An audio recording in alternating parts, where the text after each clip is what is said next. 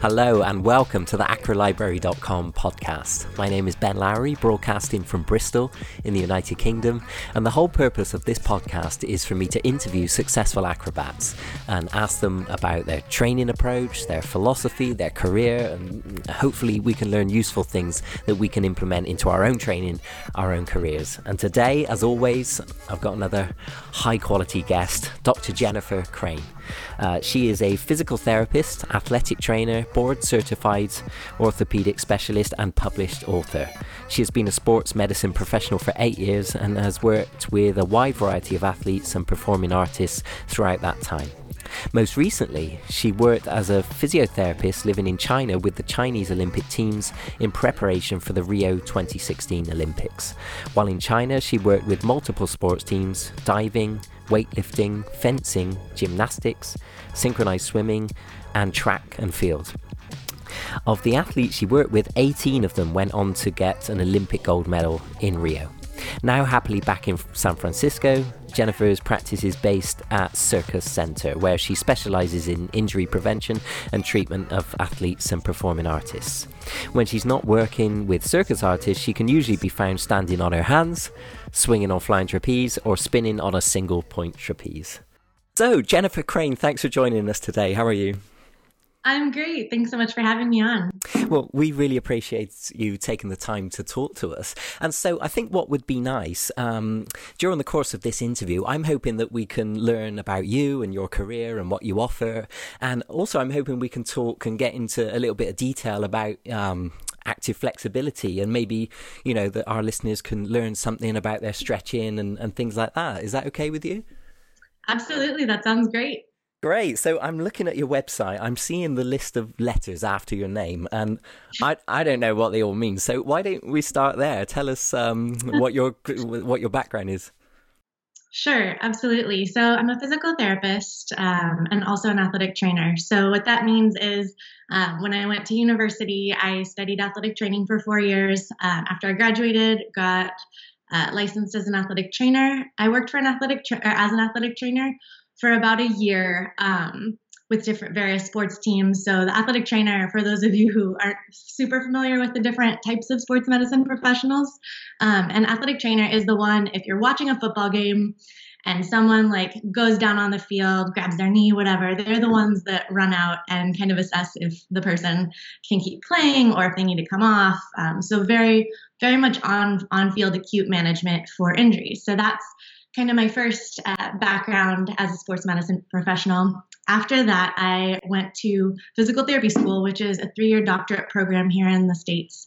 Um, and that that's where I got my PT degree. So it's a three-year program. Um, after that, that's where the PT DPT initials come from in my name. Um, so yeah, so that was um, my early training. After I graduated with my doctorate, I did a residency in sports and orthopedics.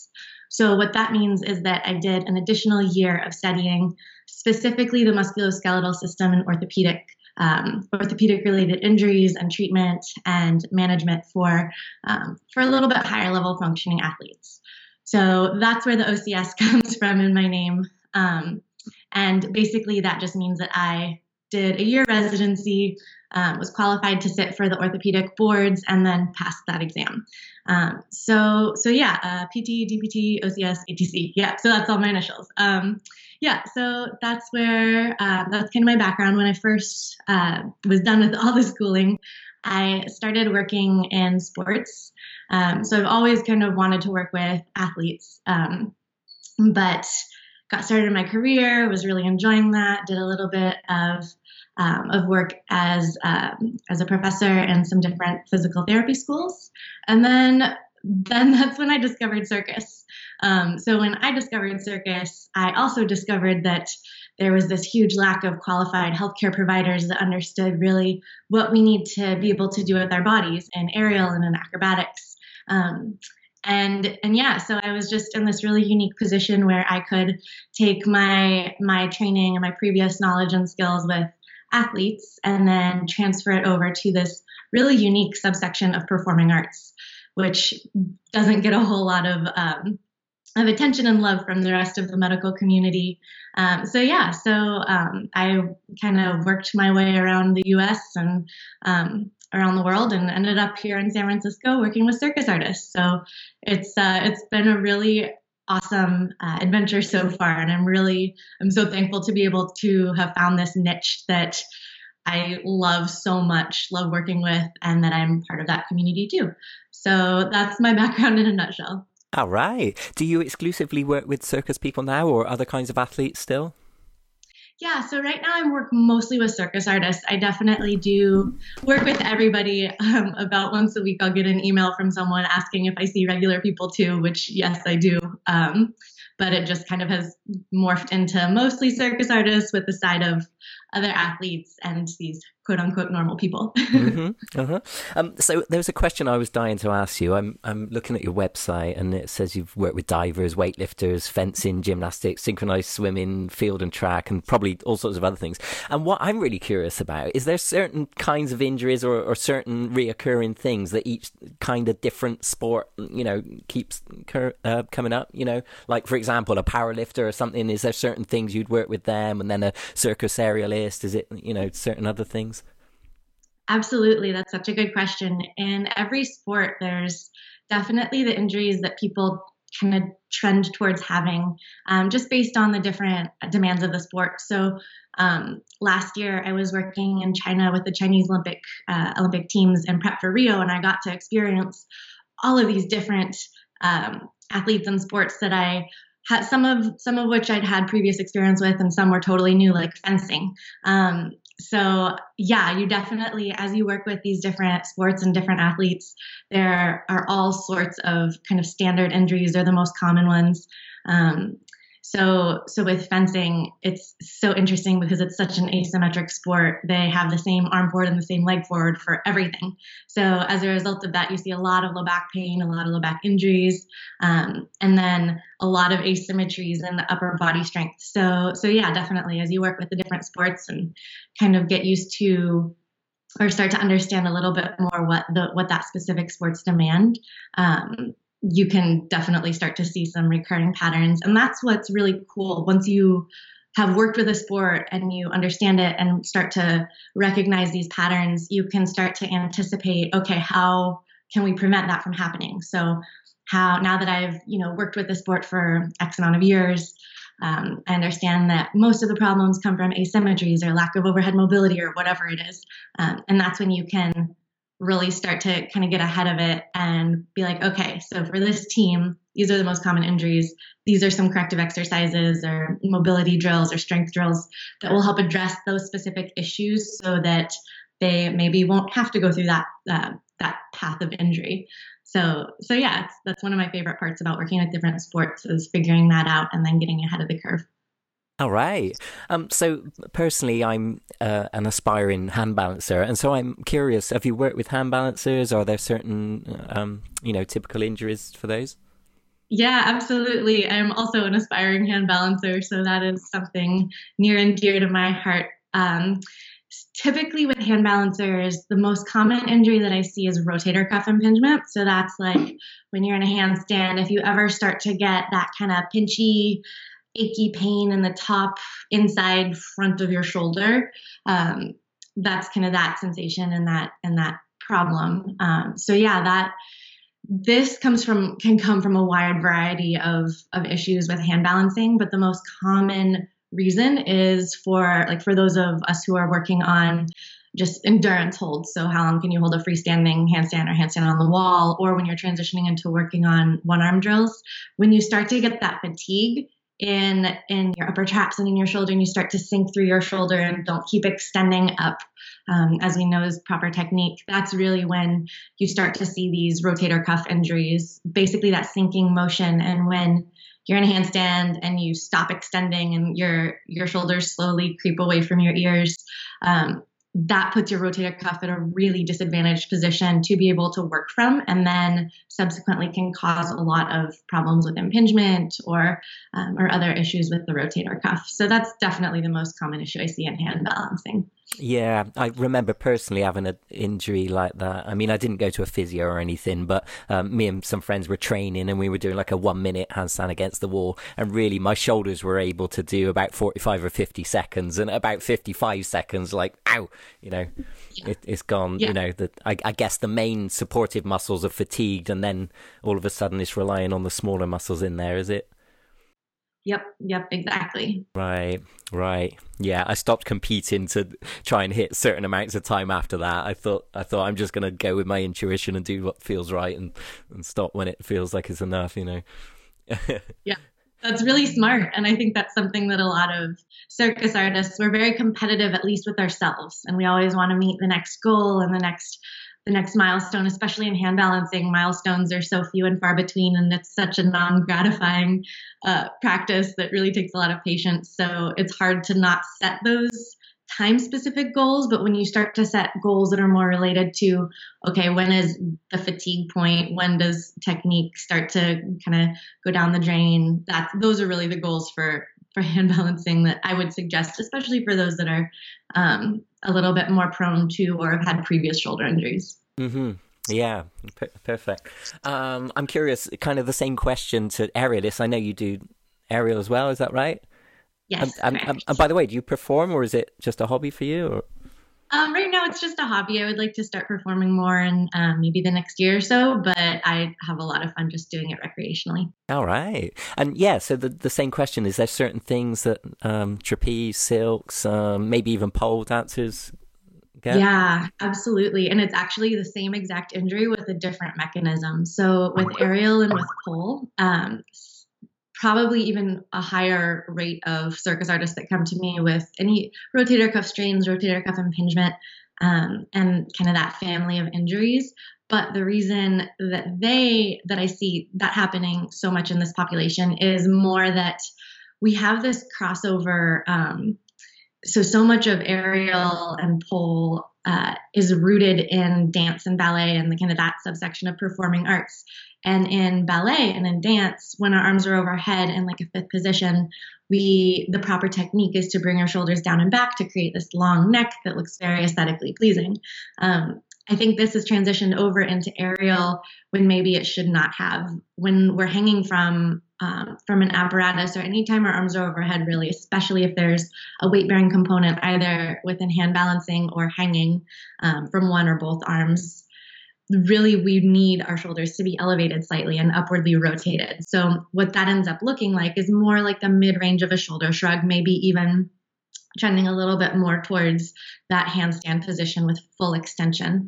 Um, so a lot of us don't aren't aware of that and aren't aware of why that's so important but basically if we're hanging with our arms overhead and we pull our shoulder blades down and back that's putting our rotator cuff in the position of impingement. And then not only are we putting it in a disadvantaged position, but you're hanging your whole body weight from it. Maybe you're doing beats or more dynamic movement. And that's really when you start to see a lot of injuries when we're trying to force our shoulders into this uh, unnatural for aerial posture that we do because it looks nice and it looks so so much more aesthetically pleasing. But uh, but if you think about it, we're probably more closely related to gymnastics aerial. So, like rings, bars, that kind of family of. Uh, of sports and of athletics. And if you think about it, if you ever watch uh, men's gymnastics on the rings or women's and even parallel bars or men's high bar, anytime someone is swinging from an apparatus and their arms are overhead in gymnastics, they're always going to be more in that extended position. So, more looking like a handstand than ballet. So that's really that's the biggest mechanism of injury that I see with aerialists and with pole dancers because we care so much about aesthetics. Um, and a lot of us just don't know that that's not a great position for a rotator cuff. So a lot of times when I when I see aerialists for the first time with any shoulder pain, the first thing that I want to, that I talk about is hanging position and just to kind of get an idea of what position their shoulders and their shoulder blades are in when they're hanging, and um, if that's contributing to their injury and their pain at all. Mm. Very interesting. Um, it reminds me with handstands. People with a yoga background they tend to relax their shoulders down their back more, and I, it may not be so dangerous if they're doing a handstand and relaxing into it. It, it might not be so prone to injury, but yeah, you know, I, I quite often find myself trying to drum it into yoga people's heads that they need to be pushing up as hard as, as hard as they can rather than relaxing. yeah, absolutely. Let's talk about your online training programs and um, so the the main premise uh, and the title of your online things is active flexibility. So if you don't mind would you summarize for us what what, what is active flexibility as opposed to um, passive stretching and why is it important? Yeah absolutely. So active flexibility is basically um, how far can you move a joint through its range of motion when you don't have gravity assisting you. So, a good example for this is splits. So, if we're working, if we're stretching our splits on the floor, one leg is forward, one leg is backward, we have gravity pushing down against us to help get our splits flat. So this is more the idea of passive stretching, passive flexibility. Um, and then especially if you have, if you're in a flexibility or a contortion class and someone, you know, your instructor comes over and um, applies some pressure to your hips, maybe helps you square. Um, that's a little bit more uh, traditionally considered stretching passive flexibility. But now, active flexibility, if we're using that same um, splits example, would be if you're in a handstand or if you're inverted on your apparatus and you go into the splits, how how far can you use can you move your legs into that split position? Does it look like it did when you were on the floor being assisted, or does it look a little more like a pizza slice? And a lot, a lot of us um, kind of trend towards the pizza slice look when we're doing an inverted split on an apparatus or in a handstand, just because a lot of times when we train just passive flexibility, we don't understand what muscles need to be engaged uh, and strong in that position to help assist into that passive or active position when we're inverted. So, active flexibility tends to be something that a lot of us shy away from just because and again, kind of going back to the history of of circus and our, our roots, a lot of it is based in more passive stretching. Um, so so yeah, active flexibility is something that I really have developed an affinity for over my time working with performing artists, just because not only does it help us look better in the air upside down, but it also is a huge way that we can work on injury prevention and make sure that our joints are safe and strong in these more extreme flexibility positions that we often demand of ourselves. So that's kind of my my quick uh, discussion on on flexibility and the different types of flexibility and how it relates to circus.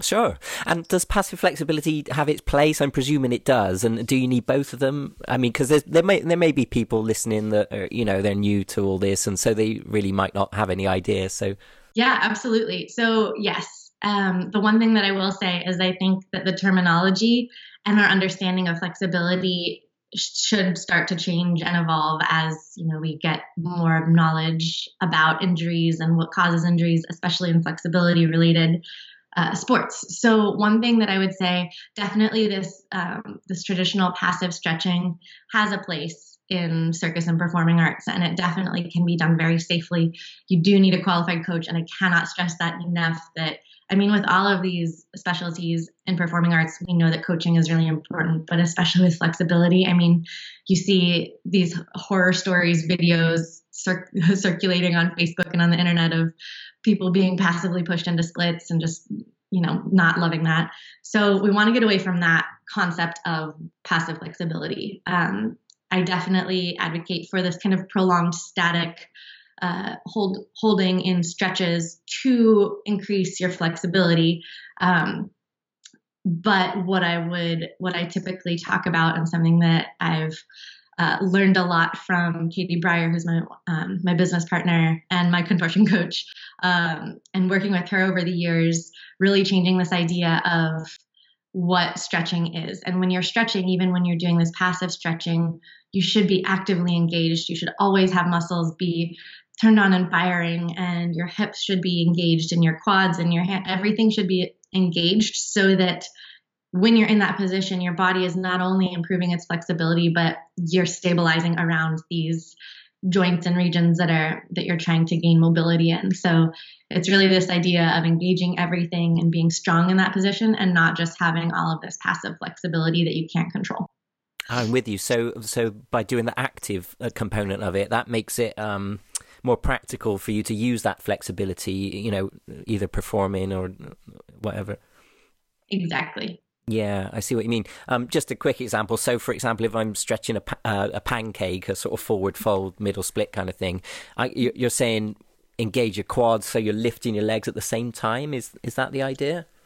It's not so much a leg a leg lift, but if we're talking about like in a in a pancake where you're in that straddle and you're reaching forward and trying to get your belly to the ground, what you really want to be engaged there is your quads. A to make sure that your knees stay straight, which not only looks nice, but you need to protect your knee joints and and your hips as you're in that stretch. So um, so definitely quad engagement is huge in a pancake, and also um, what Katie and I have lovingly referred to as the side butt. So our glute med, which is the muscles on the side of our hips, um, those need to be really active anytime you're stretching any sort of middle split.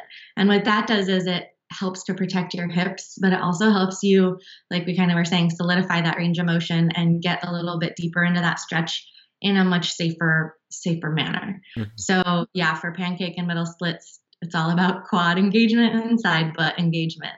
So all right. That's what we focus on.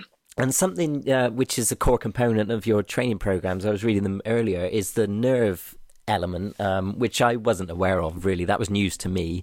Um, I, I, don't want you to sort of give away all your secrets or talk about all the content that's in your um, training programs, but is there? Could you just give us an, an overview of that? Yeah, absolutely. So this concept of nerve tension is huge in adequately addressing all the structures that can limit our flexibility. So typically we if you ask some any random person what limits flexibility and like why can't you touch your toes? They're going to say it's because of tight muscles. You know my hamstrings are too tight my hip flexors are too tight whatever. But there are a lot of other structures in the body that can limit flexibility and we don't always um, hear we don't always hear those addressed in standard uh, fitness classes.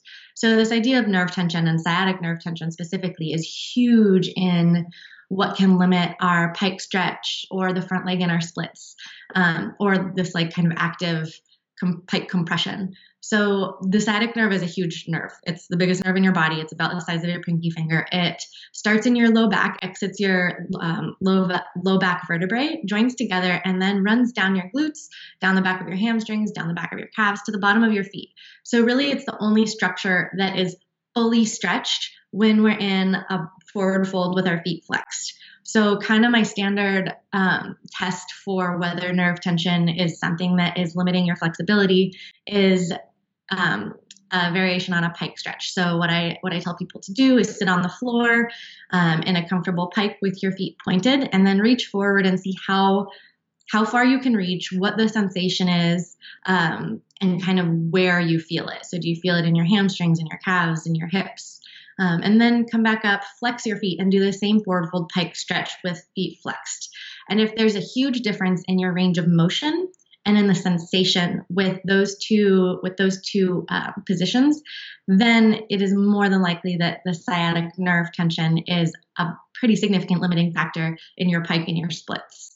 Um, so in that case, you would, in the case of uh, of nerve tension, which most of us have because most of us sit for quite a lot of the day. Um, if you have nerve tension that's limiting your splits and your pike, you're not going to be able to reach as far forward with your feet flexed versus pointed, and you'll often feel it in your calves or in the bottom of your feet, or um, or more intensely in your hamstrings than in that first foot pointed position. Um, so that's kind of the my kind of quick and dirty assessment for is nerve tension a limiting factor? Um, and then, if so, there are very specific drills that you need to do to address nerve tension that look very wildly different from the standard hamstring split stretching. So, nerves can be stretched? Is that what you're saying? Yeah, it's not so much this concept of stretching nerves as more as uh, mobilizing them. So, your nerves, all of the nerves in your body run through this connective tissue tubing. So, it's kind of like a cooked spaghetti noodle moving within a straw. Um, and what happens with nerve tension is, for whatever reason, and this can happen for so many different reasons, whether it's uh, low back pain, um, a disc herniation, or even a hamstring injury or a calf injury, there becomes uh, there's more inflammation around the nerve and its connective tissue sheath. Um, and when that happens, the, the cooked spaghetti noodle gets stuck to the side of the straw, and that limits the mobility of the nerve within its connective tissue tubing. Um, we want nerves to have quite a big excursion within this connective tissue tubing so that we can achieve all of these basic flexibility positions. But when the when the noodle gets stuck to the side of the straw, that's when you get this really uncomfortable pulling sensation. Um, and that's when nerve tension starts to become a factor. So instead of the idea of stretching muscles um, by pulling from both ends and holding for a prolonged period of time, to adequately address nerve tension, we want to do what's called nerve flossing or nerve gliding, which is basically when you try, you put your body through different, uh, very specific positions at very specific uh, times throughout. So you would move your back, your hip, your knee, and your foot in these specific patterns that encourage that nerve to uh, have a little bit more excursion and mobility within this connective tissue sheath. So that's more the concept of how to address nerve tension. It's not quite static stretching, but it is a type of mobility. Is there um, is there certain typical mistakes that people make when they're when they're trying to mm, um, you know, maybe work on their back bends, uh, you know, and they're not knowledgeable about what they're doing. Is there certain things that people should, you know, warnings that you could give us for that? For back bends specifically? Yeah. Yes, definitely. So the most common thing, and this I see a lot um, in people who have a background in yoga um, specifically, but the idea that when you're in a bridge or like a wheel pose, um, a lot of people relax their glutes. And really, you want your glutes to be engaged and active in a back bend, and that acts to protect your low back. So when you engage your glutes properly in a back bend, what it does is it takes a lot of the stress out of your low back and allows you to get more of a contribution from um, from your hips in that back bend. So if you look at most people's back bends, our low back or lumbar spine has a lot more uh, natural mobility in this flexion and extension position. So when we're in a back bend, our low back is typically going to be the main contributor to that position. But we do want our hips, our upper back, and our shoulders to also contribute and make that a little bit nicer, a uh, little more of a composite back bend. And when you engage your glutes, you're really helping to take some of the stress out of your low back, uh, put it into your hips a little bit more, um, and encourage a, a, much safer position for back bends. Oh, so I see. So, so if, if people don't do that, then the danger is you're going to be putting a lot of pressure into the lower back, and that and it is going to be vulnerable like that. Exactly. Right. Um, tell us about your um, you're working with this lady. I've forgotten her name. Um, you've got a partnership. I think she's the contortion lady. Is that right? Yes, Katie so, Breyer. So tell us about the project you've got with her. Yeah, so basically this evolved over a couple several years. So when I moved to San Francisco, I uh, I really moved here to train. You can be a physio anywhere, and I was like, well, I'd like to live in San Francisco. There's a lot of good circus there, and I'd like to get a little bit more more training. So when I moved here, I started working with Katie Breyer in her flexibility and contortion classes. Um, and obviously, being a, a, physio and having this uh, biomechanics and anatomy background. Um, one could see how potentially it would be challenging for me to reconcile my physio brain with my contortion brain. Um, but working with Katie, she is just by far the the best contortion flexibility coach that I've worked with. Um, and the way that she approaches flexibility and contortion is really I was just so impressed with how safe all of her approaches were. Um, she's really, uh, like I said, she's uh, very much behind this idea of always being engaged in positions of flexibility.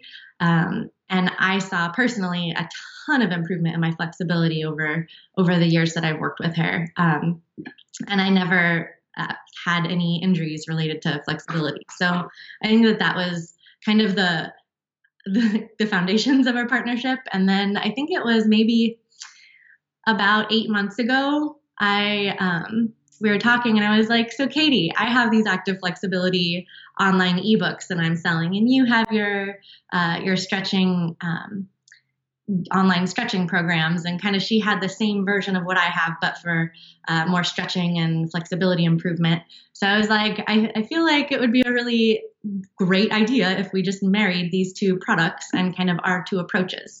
Um, so so yeah that's kind of how physioflex uh, was born so physioflex is our um, is our company that focuses on safe comprehensive flexibility training.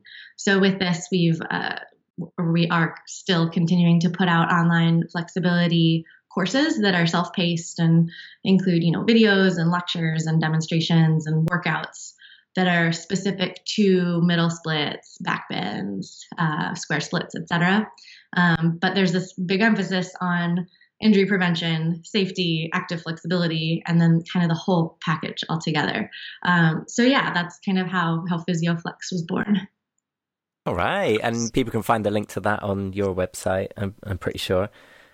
And um, I was I wanted to ask you about your workshops. You teach workshops as well.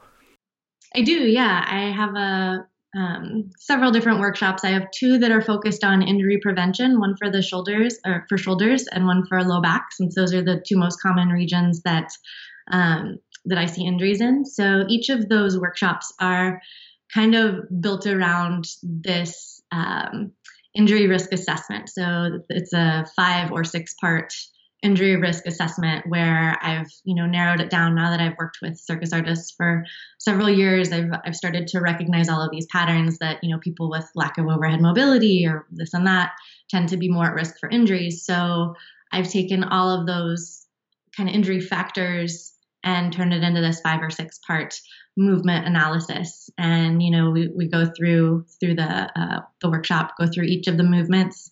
Um, everyone gets a pass fail score per movement. And then for those that did not pass the specific uh, patterns or drills, then we go over different exercises that they can do so that they will improve their score on that component of the test and therefore decrease their risk of injury.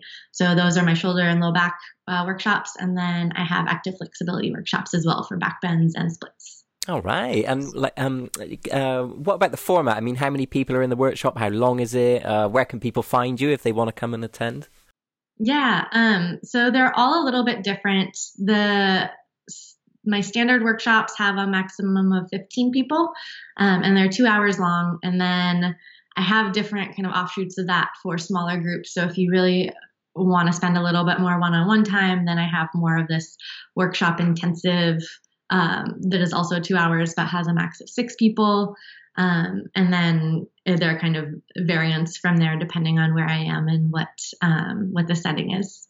So and i'm I will be in the next week or two announcing my uh, travel schedule for 2018. I'm planning to do quite a bit more travel this year than I did last year. So that will be on my website and my social media in the next week or so. All right. Is that internationally or just within the United States? Yes, internationally. Um, yeah, Katie and I are definitely going to be going to Barcelona for PhysioFlex. And then I believe um, I'll definitely be going to London and then maybe a few other spots within Europe. Um, and then Katie is to be determined. So she has a four year old. So travel internationally is a bit more challenging for her. But we're definitely going to be going to Barcelona. And then we're going to Bali next month um, for our first PhysioFlex retreat for contortion and flexibility. Mm-hmm. Uh, and then, yeah, that's, I'm, I'm sure I'll be in Canada at some point. Um, but yeah, and then of course within the US. The retreat sounds fun. I, didn't see anything about that. Is it posted online or? Yeah, it's on it's on our PhysioFlex website, so okay. physioflexsf.com. Um, that's this, uh, yeah. So it's a luxury retreat. Um, we rented this like giant ten bedroom villa in Bali on the beach um, that has like this built-in yoga flexibility area. So, um, so yeah, it's a seven day retreat where we're focusing, or we'll be doing our PhysioFlex curriculum um, for flexibility and contortion, and it's in Bali. So when you're done with flexibility, you can go and hang out on the beach and just enjoy uh, the scenery and oh, the area. Oh, yeah. I'm glad I asked. I didn't know about that. yeah, we'll be doing a couple of those per year. This is our first one, so we're gonna um, after after we're done with Bali, uh, we're gonna kind of plan the next year for retreats. I think our idea is that we're gonna do um, three per year, one um, kind of in Southeast Asia area, one somewhere in Europe, and then one somewhere in North America. So hopefully caters to people everywhere. mm, that sounds wonderful. Yeah, I was actually going to ask you what's your future plans, long term plans, career wise. I guess you've answered it a little bit just just then, but is there any you know is there any other long term plans for you?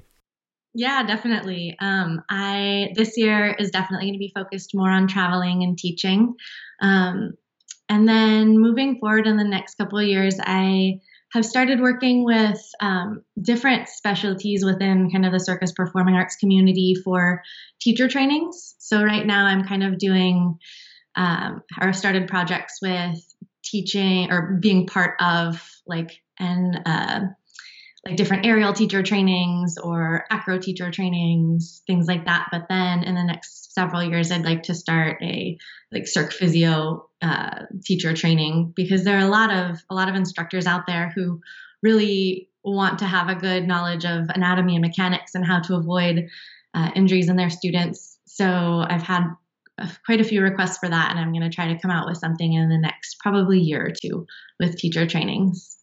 All right. Um, are there any teachers or authorities, people that you've learned from, or people you look up to, or authors that you can recommend that we can go and look up? For circus or for physio? Oh, I guess I was just asking generally, e- either. Um, yeah, definitely. I think um, Ido Portal has is just a, a, great wealth of knowledge in this more movement community.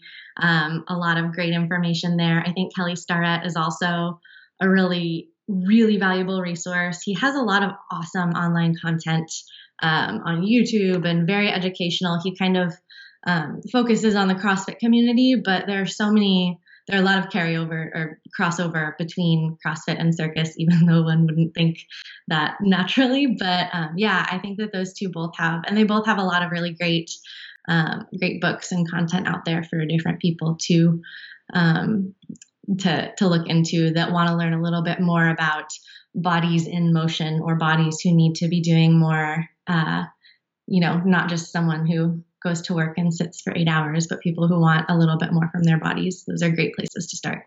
What was the name? I, I know Ido Portal is movement culture is his brand, isn't it? I think. But um, the mm-hmm. second guy, what was his website or his business name? Uh, Kelly Starrett. He is the guy that founded CrossFit in San Francisco, um, a PT, and just has a lot of really good um, information online. I think his YouTube channel is Mobility WOD, W O D. So Okay. Yeah, he has a lot of good stuff too. If you could go back to right to the start of your career or right to the start of your training and give your younger self some advice, um, what would you say? Um, that's a really good question. I, you know, I think something that a lot of women in business or even just in um, in circus and business and sports medicine don't do that our male counterparts do is just go for everything, apply for everything. You know, if you're not sure if you're qualified for something, apply for it anyway. Just take all of the risks, you know, apply for all the things, take all the chances. And that's something that I think more of us need to hear and do. Um, but it's something that I've I've been really fortunate to have excellent female role models along my career and they have really helped show me kind of how to always, you know, keep looking and keep pushing. And like, I mean, I this niche is something working with circus artists. I never, ever in a million years would have thought that this was my career. Um, I didn't even really know about circus when I was a student. And I definitely didn't want to own my own practice and I definitely didn't want to teach. Um, and now I own my own practice, own, you know, two businesses and work with this awesomely bizarre subsection of performing artists. And i just am so grateful to have found this this little population that i love working with so much. So yeah i think just going for taking all the risks and going for everything would be my advice. All right. Very nice. Um, is there any particular people you want to give a shout out to? Is there any names you want to mention? You don't have to but Ooh, yeah. Um, so talking about uh, role models of mine. Um, so starting in college and in uh, university, Nicole Cosby was the first kind of strong woman in sports medicine that just inspired me so much. And she just showed me that, you know, be assertive, be aggressive, know your stuff. Um, she was absolutely amazing, and I'm so grateful for her influence.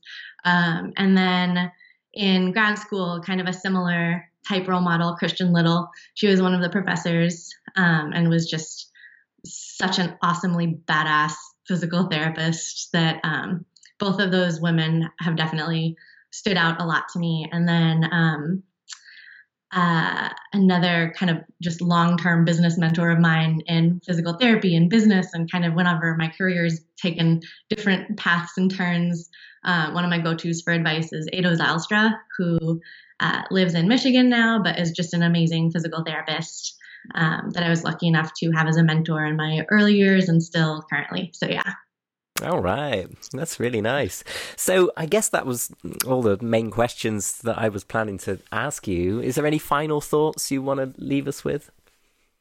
Um, not that I can think of. I've really enjoyed being uh, on your podcast. Oh, well, we appreciate it. Thank you very much. I'm going to put the links to your website and I encourage people to, you know, check out the retreat in Bali, check out your own online training courses. and maybe we'll see you in a workshop. Who knows? Yeah, absolutely. Thanks for taking the time with us, Jennifer. Thanks so much for having me. All right. All the best. Bye bye. Bye.